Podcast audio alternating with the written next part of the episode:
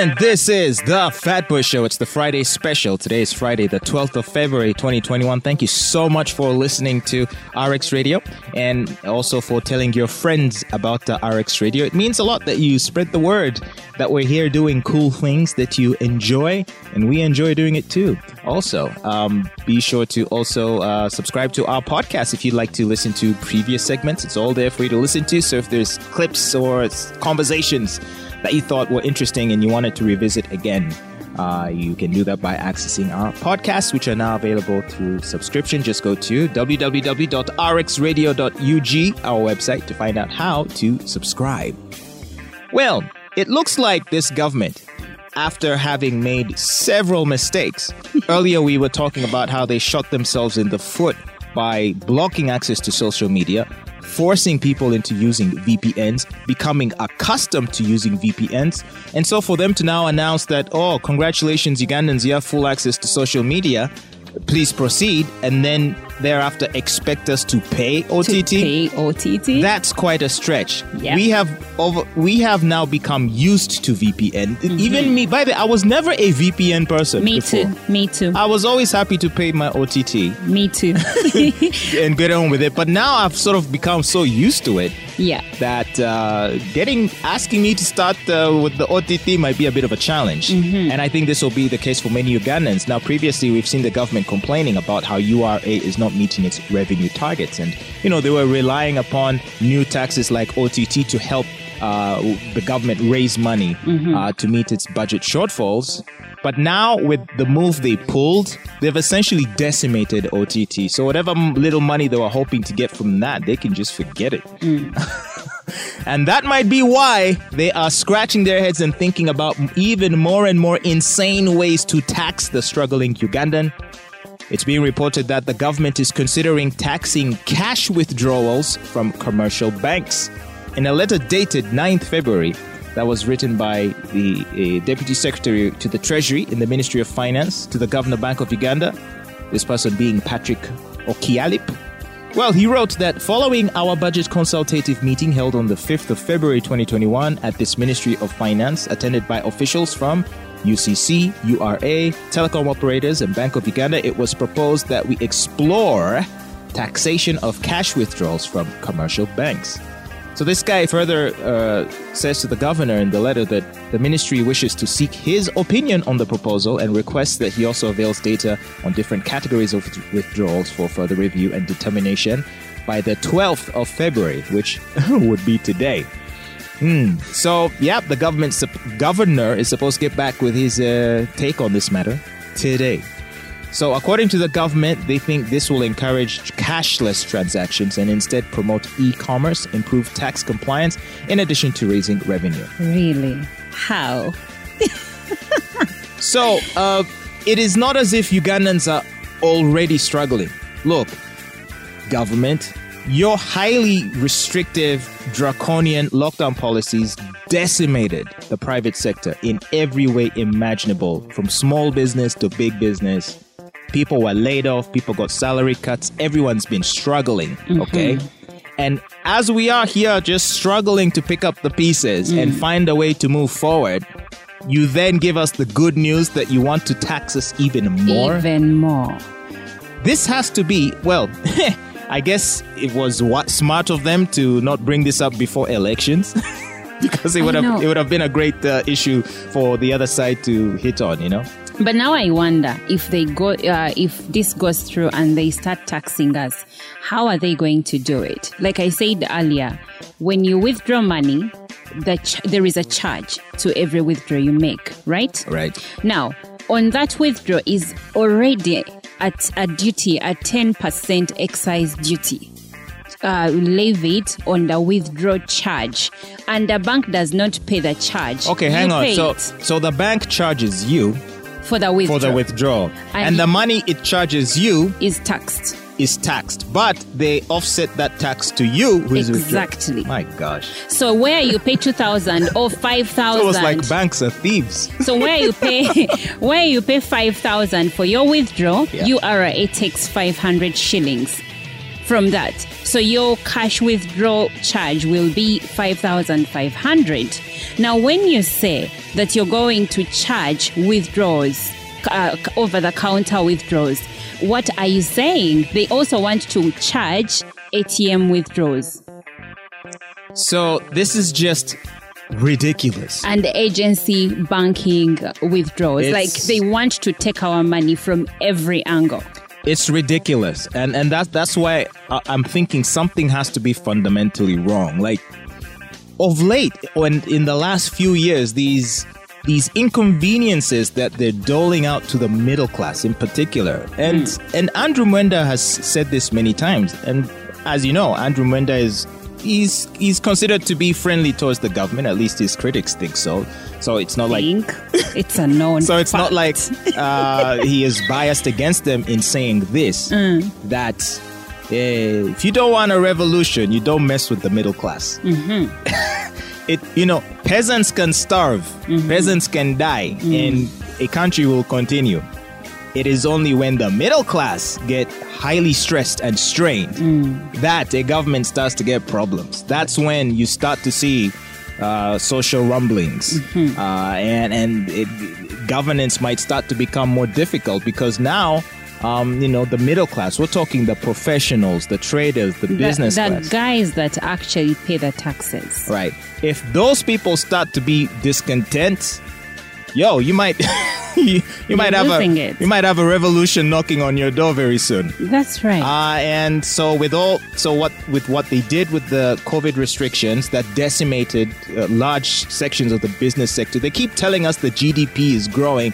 Wow, I don't know. Might that be because of all the gold we're exporting that we don't know where it comes from? I know, right? the oil that they have been talking about for years. of which we see no none of it And uh, coming rec- back to yeah, us. recently there was a report saying that we, they will not start the actual oil drilling until after three years. Like we've been talking about oil for years. Yeah. So there you go. Um, so the middle class, the business class, suffering already with the COVID restrictions. Uh, and then now you essentially, for those few that tried to do for themselves by creating online enterprises, social media businesses, uh, or, or who promote their businesses through social media, you also killed their businesses for a whole month, literally. And then now, as if that's not enough, you want to say, okay, the little money you have left on your bank account, we want some of it. We want to tax it But it's already taxed. and to tax it more. You want to tax it more. Because remember, even mobile money withdrawals are subject to a 0.5% excise duty. Uh, so now they want ATM and um, over the counter withdrawals, and of course, um, agency banking withdrawals to be taxed. Yeah. So, When does it stop?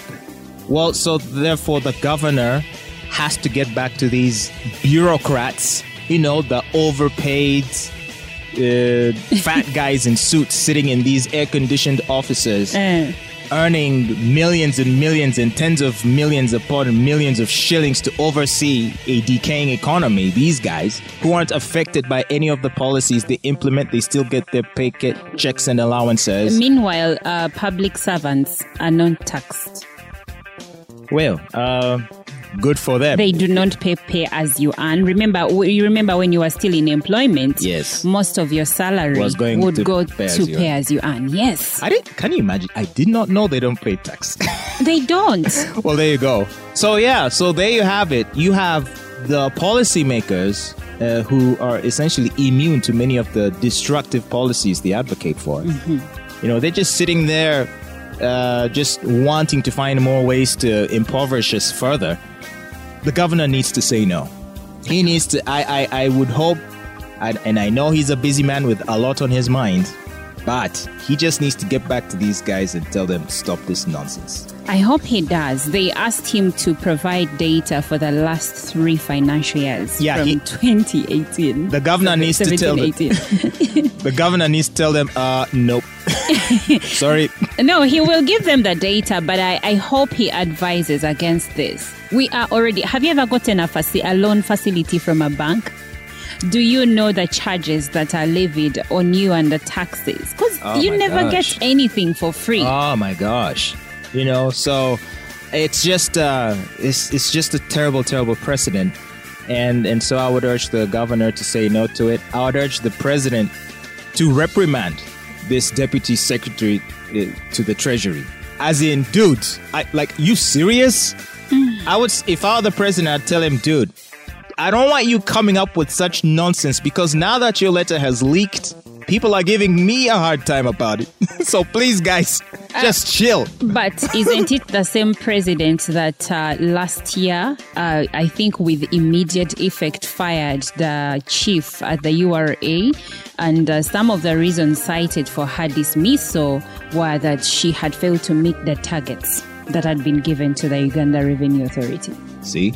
But if the government, you see here, and this is the irony, is that if the government is enacting policies that make it hard for businesses to thrive, which then obviously affects URA's ability to meet its targets. Because if businesses aren't making money, there are no taxes to collect. So you will not. So don't just blame URA. You're not collecting enough. It's that how are you going to collect taxes from revenue which is not there? so uh, if so, if if now, for example, you've made it. You've essentially killed OTT through your actions, uh, and then through your restrictive measures, you've decimated the, the large portions of the private sector who for the last year has been struggling in the wake of these covid restrictions and loss of business and, and while receiving no support by the government by the way. And that's another thing. See we're copying what other countries did we say hey okay america they did lockdown did this this okay but then fine. they gave people those they checks. gave people money people got relief checks and they give them food. Haven't you seen queues of Americans uh, are lining up for, to at So- the food banks to get food? So you know, so you just jump when the World Health Organization tells you uh, to do things, not knowing in, that in the countries where they come from, where they make these rules, they have all kinds of provisions to support businesses, to support uh, local people, To cushion them. to to cushion them. And so, yeah, uh, you come here, try to do the same thing, but then you cannot do half as much as those other countries are doing there for their citizens. if you want more revenue collected, more taxes collected, just give people more freedom. Support them. freedom to trade, freedom to do business. Just don't get in the way. Don't don't make it hard for them to do business, and then they will make the revenues, which can then be taxed. But if at every step of the way you're putting roadblocks, um, I think that you are literally just shooting yourself in the foot because now when you send out your tax people. You know, everyone on their tax returns is going to be saying, uh, sorry guys, I, I didn't make revenue this year. and and here is a case in point. Um, I, I think you've heard of um, Ugandan milk being blocked into Kenya. yeah. Uh, it's been ongoing for a bit now. And uh, now Parliament has called upon government to institute stringent laws on Kenya and also block their products from coming into Uganda. You get? And the Speaker of Parliament herself said, why isn't the government acting? Isn't she supposed to be part of government? Technically, no. I mean, Okay. she's, she's not in the government, Okay. but she is in the party. Okay. Anyway, she went ahead to say that she wonders why the president is quiet. Because the president has not come out on record to talk about this. Ugandan farmers are losing money because the milk is not being taken. So that's what, and uh, to me, this is like it's so surprising. This is not the Museveni I know. Like, what's going on? He is old. This is, He is Mus- tired. Museveni of ten years ago. Would would this would not be happening? he So is losing the ball, and that's the one thing he does not. is it is see. it that he has too much on his mind? I think so. Is it because uh, I don't know? When we met him and we talked to him, you know, he's he seemed like he still had it going on, but He didn't even look as frail as people say he is. He looked just okay. yeah. But uh, I think there is, and here I'm speaking in general terms, there is retirement age for a reason, for every one of us. I think there reaches a point in one's life where they are not as functional as they used to be, like, let's say, 10 years before. And the president and many people around him are at that age. Sadly, that seems to be the case. Well, obviously, uh, as outraged as we are by this proposal, for now it remains a proposal Until it is. from a deputy secretary to the treasury. So we don't yet know. I mean, the, Yeah. the president might categorically, hopefully, he will reject it. I'm hopeful. Uh, and uh, if that happens, then they just need to reprimand this guy and just tell him, "Great guy, be more serious." Uh, well, uh, I, uh, he's the deputy secretary of the treasury, right? So he's also acting on orders from maybe Keith Muha- uh, Muhakanizi and uh, Matia Kasaija, the minister of finance. So he's only acting upon orders. Okay, now unfortunately, we, we we got a bit carried away, so we didn't address the second half of the proposal, which was that it not only as a revenue uh, raising measure, but also they want to encourage more e-commerce. In other words, they want to move us towards more of a cashless uh, society, right? Because if fewer people are withdrawing cash from banks, it means then people are going to be relying more on electronic transactions, which then uh, make it easier for government to track those transactions. And as a result, it's easier to tax. See, because if uh, there's a lot of cash transactions going on, some it means that the transactions will not be as easy to track. Because look, if if uh, if, if for example someone gives if someone buys goods worth five hundred thousand from you, and uh, you know it's it's a cash transaction. Uh, if I come to you and say, "Hey, show me uh, uh, the records of the transaction," you probably won't have it, and so I probably won't be able to tax either you or the person that gave you the business. So I can see the argument there, but it's also dangerous at the same time. Which Ah. sectors can afford to use e transactions? Am I going to go to buy groceries in the market and I use e the e system? Well, just uh, I can only imagine the pastors just going crazy with this. You see what was written in Revelations? they want to move us to cashless. they want to put a sign on your body uh, without which you will not be able to do commerce, And meanwhile, as the Bible says. And meanwhile, sometime last year or the year before, URA had started had a proposal to look into the money collected in churches because it is not taxed. Ah, there you No, go. but how do you tax that money? Because you can't know. This week they might collect five million, next week ten, the other week uh, three. yeah? You can only tax something that um, that is easy to track. How do you track uh, offertory and tithe? Yeah, so you know, I think uh, they they definitely need to tread carefully. I mean, because I think politically this will will start to become costly uh, for the government. I I really think. Uh, e- even the people that look upon them favorably are gonna start now. They're gonna start to say, "Okay, do we have a problem?" You know, we we we've been behind this government, we've been supporting it, but man, it's like they ain't got our backs, man. It's like day after day, something new uh, to make my life more miserable uh, instead of the other way around.